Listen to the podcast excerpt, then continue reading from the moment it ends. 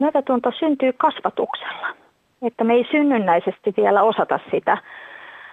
Meillä on sellaisia aiheita, meillä on pieniä äh, ikään kuin semmoisia elementtejä, joihin se tukeutuu. Eli voidaan hyödyntää meidän empatiataitoa ja peilisolujen kykyä, mutta myötätunto kasvaa vähitellen siitä, että ne lähikasvattajat tulee yleensä omat vanhemmat niin opastavat, eli kertovat ilmiöiden taustasta, opettavat käsitteellisiä syy- ja seuraussuhteita, jolloin pieni lapsi alkaa pikkuhiljaa ymmärtää, että minkälaisia mekanismeja on ja minkälaisia tekijöitä on. Et ehkä jos vaikka kärjistää, että jos näkee itkevän ihmisen, niin, niin me emme välttämättä heti sitä tiedä, että onko se kivusta, surusta, väsymyksestä, onnesta. Mutta me voidaan sitten myötätunnon ja, ja tämmöisten myötäelämisen taidon kautta niin kuin saada sitä selville ja laajentaa sitä ymmärrystä ja sitten tavallaan sen pohjalta myös ää, toimia. Myötätunto on semmoista aktiivista toimintaa, mutta jo kolme vuotias osaa aika paljon myötätunnon ää, taitoja silloin, kun tämä kehitys on mennyt, mennyt tämmöistä normaalipolkua. Jokainen voi kehittyä myötätunnossa läpi elämän ja koskaan ei ole valmis. Se on vähän niin kuin kielitaito, että jos et käytä, niin se ei myöskään pysy. Että myötätunto on hyvin aktiivista harjoittelua ja tosiaan kolmevuotiaana meillä on aika pitkällä ja viisivuotiaanahan sosiaaliset taidot on jo aika pitkällä, joten sitten jo koulumaailmassa voisi kuvitella, että se on aika pitkällä. Tällä hetkellä myös Yhdysvalloista ja Tanskasta on tullut tutkimustuloksia, että mitä enemmän esimerkiksi tämmöisiä tietokonepelejä, jos on tiettyä väkivaltaa ja toiminnallisuutta katsoo, niin sitä enemmän heikkenee myötätunnon taito kaikilla lapsilla. Eli jopa sellaisilla, joilla on ihan hyvä myötätunnon taito, heilläkin heikkenee. Ja sitten taas ne, joilla ei ole juurikaan, niin niillä saattaa sitten kääntyä se niin kuin hyvinkin huonoksi se osaaminen. Eli tota, kyllä tämmöinen ihmisten välinen vuorovaikutus on ihan keskeinen myötätunnon taidon oppimisessa. Että sitä ei pysty laitteen kautta tai, tai tota, tällaisen koneen kautta oppimaan. Ja sitten taas sitä kautta tullaan, että on isoja ajanjaksoja tässä, että voidaan nähdä, että lama-aikana, kun menee vähän huonommin, niin on ollut sellaisia merkkejä, että myötätunnon taito vähän kasvaisi, eli huomataan, että kaikki ei olekaan niin itsestään selvää oman ja muiden elämässä, ja sitten oppii ymmärtämään ja suhtautuu vähän lempeämmin ja armollisemmin. Ja nousukaudella sitten taas, taas saattaa myötätunnon taito niin kuin heiketä. Sitten ollaan myös tutkittu tosiaan valtionpäämiesten puheita, niin vielä tuolla 1900-luvun alkupuolella oli enemmän me-puhetta ja yhteisöllistä puhetta ja sitten taas puheissa on enemmän tämmöinen minäviestintä kasvanut sitten tänne 2000-luvulle tultaessa. Osa ihmisistä puhuu myös siitä, että meillä on myötätuntovaje ja, ja se näkyy muun muassa siinä, että, että ihmiset, joilla omat asiat on hyvin, niin eivät pysty vaikkapa näkemään sitä tilannetta, että jos on työtön tai, tai muuten kamppailee toimeentulon kanssa, niin on vaikea ajatella, että se syy voi olla jossain muussa kuin ihmisessä itsessään, vaan hyvin herkästi sitten ajatellaan, että se on, se on ihmisen oma syy, koska jokainen on oman onnensa seppä, niin ajattelettu sinä, että meillä on tämmöinen myötätuntovaje? Kyllä varmasti on. Eli silleenhän, jos ajatellaan, että jokainen ihminen oma onnensa seppä, niin se kertoo enemmän siitä, että ei ole ehkä hirmuisesti tietoa yhteiskunnasta tai minkälaisista muuttujista täällä on, jotka vaikuttaa ihmisiin.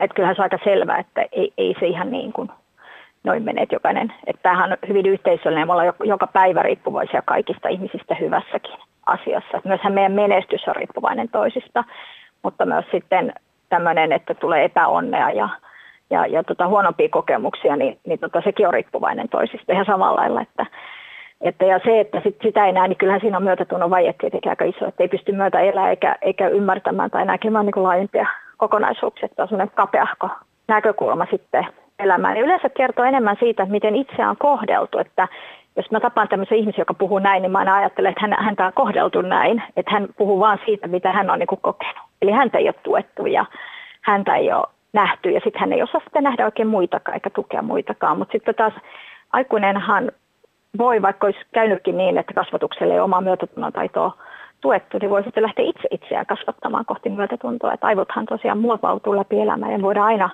kasvattaa sitä. Ja myötätunnon taito voi myös näkyä semmoisena ominakin stressi- ja psykosomaattisina oireina, eli semmoinen hyvin tiukka maailmankuva ja vähän aggressiivinen, niin yleensä se tuottaa näille henkilöille itselleen myös erilaisia, voi olla vähän lihasjännitystä ja päänsärkyä ja vatsaoireita ja, ja näin poispäin. Eli tämmöinen myötätuntoinen sisäinen puhehan elvyttää myös ihmistä todella nopea, että, että osa, osassa jopa nopeammin kuin tämmöinen tera, terapiakohtaaminen, että jos pystyy itse itseään niin kuin kääntämään ja sisäistä puhettaan havainnoimaan.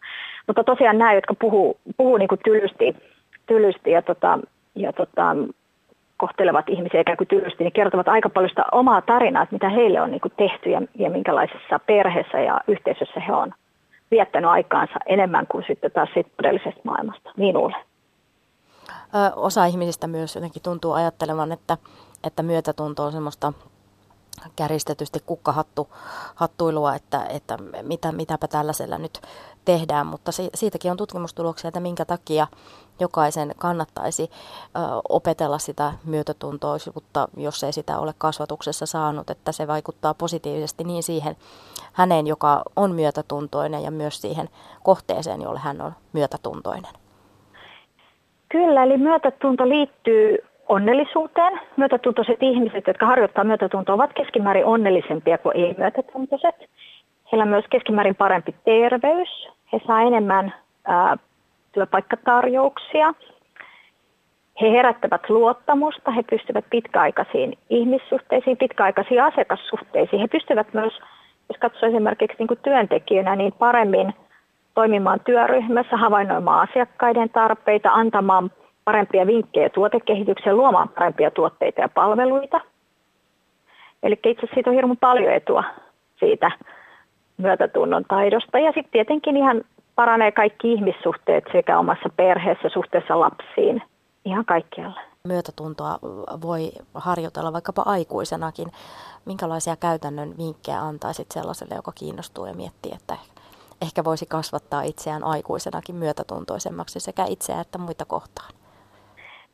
No yksi varmaan ihan tämmöinen perus on, että alkaa huomaa omia ajatuksiaan.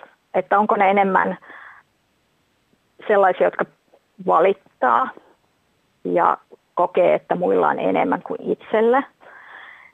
Tai että muut on jotenkin parempia kuin itse. Ja sitten sen kautta äh, huomaa, että alkaa kiu- kiukkua tai kateutta tulemaan. Ja myös tämmöisen valittamisen kautta yhteyden saaminen tai arvostelun kautta yhteyden saaminen. Että alkaa tunnistaa, että onko tämmöisiä lauseita, vähätteleekö muita mielessään ja sanoissaan – eleissään? Sulkeeko pois muita mielessä sanoissa eleissään? Voi lähteä vaikka siitä ihan perus pienistä harjoituksista alkaa tervehtiä kaikkia työpaikalla, alkaa sanoakin positiivisia asioita ihmisille työpaikalla, alkaa kannustavaa puhetta harjoittelee sekä itselle että muille. Sen sijaan, että tuotakaan en ehtinyt, niin voi sanoa, että tämänkin ehdin. Ja samalla lailla muille ihmisille, että riitämme.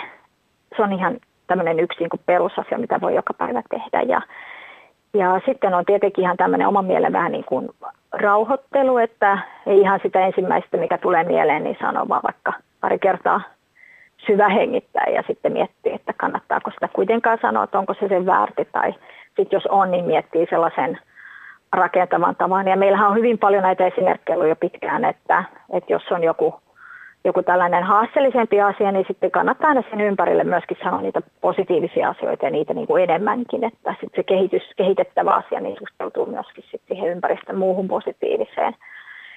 Ja sitten jos ei ihan ymmärrä toisia, niin voi kysyä tarkentavia kysymyksiä, että, että mitä sinä tarvitset tai mitä, mitä halusitkaan kertoa tai ymmärsinkö oikein, ettei lähde liian nopeaan myöskään tulkitsemaan muita ihmisiä. Mistä luulet, että tällä hetkellä niin, niin Suomessa ollut useamman vuoden kuin myös ihan kansainvälisesti kiinnostus, tutkijoiden kiinnostus ja, ja alan ihmisten kiinnostus myötätuntoon on, on kasvanut niin merkittävästi? No myötätunto on oikeastaan ainoa syy, miksi ihmiskunta on selvinnyt hengissä. Eli se on kyky tehdä yhteistyötä ja ymmärtää, että ihminenhän on sellainen eläin, että kaikessa tässä älykkyydessään niin piilee se toinen puoli, että jos siinä ei liity viisaus ja ymmärrys, niin me tuhotaan itse itsemme todella nopeasti. Että mikään toinen eläin ei kykene tällaiseen niin kuin, ää, myöskin negatiivisessa mielessä. Ja ihminen pystyy sitten positiivisessa mielessä myös tästä niin kuin paljon isompaan tasoon. Ja tämä on varmaan se, itseäni lähti just tämä sama aihe niin kuin kiinnostaa, että aikoinaan, että kun tapas tällaisia ihmisiä, jotka pyrki niin henkistä väkivaltaa tai fyysistä väkivaltaa ja sitten mietit, että miksi toinen sortuu sellaiseen käyttäytymiseen ja toiset ei. Ja, ja siitä lähti, lähti tämä niin kuin, tavallaan, että okei, nämä kaikki liittyy jollakin lailla myötätuntoon ja sen puutteeseen ja miksi toinen osaa, miksi toinen ei, miksi toiselle syntyy. Ja sitten siitä lähdin tätä tutkimaan ja sitten siihen yhdistetään fyysisen ympäristön, aisti, aisti ärsykeympäristön ja, ja sitten sisäisten maailman kasvatusta ja temperamenttien vuoropuheluja. Siitä tuli se kirja ulos. Ja sitten tosiaan sen jälkeen aika pian alkoi muiltakin tulla. Ja mun mielestä Dalai Lamalta tuli just seuraavana vuonna, että kun mulla oli 2010, hänellä tuli 2011. Ja sitten, sitten tuli, alkoi tulee niin tosi paljon esille. Ja varmaan se on, että todella ihmiskunnan ainoa keino selviytyä on, on myötätunto toisiin ihmisiin ja myös ilmiöihin. Ja meillä ei ole mitään muuta vaihtoehtoa ihmiskuntana. Me ollaan liian älykäs tekemään myös tuhoa ja, ja sitten äly ilman viisautta, niin siitä, siitä ei ole mitään hyötyä ihmiskunnalle itselle eikä tälle tietenkään maapallolle myöskään laajemmin.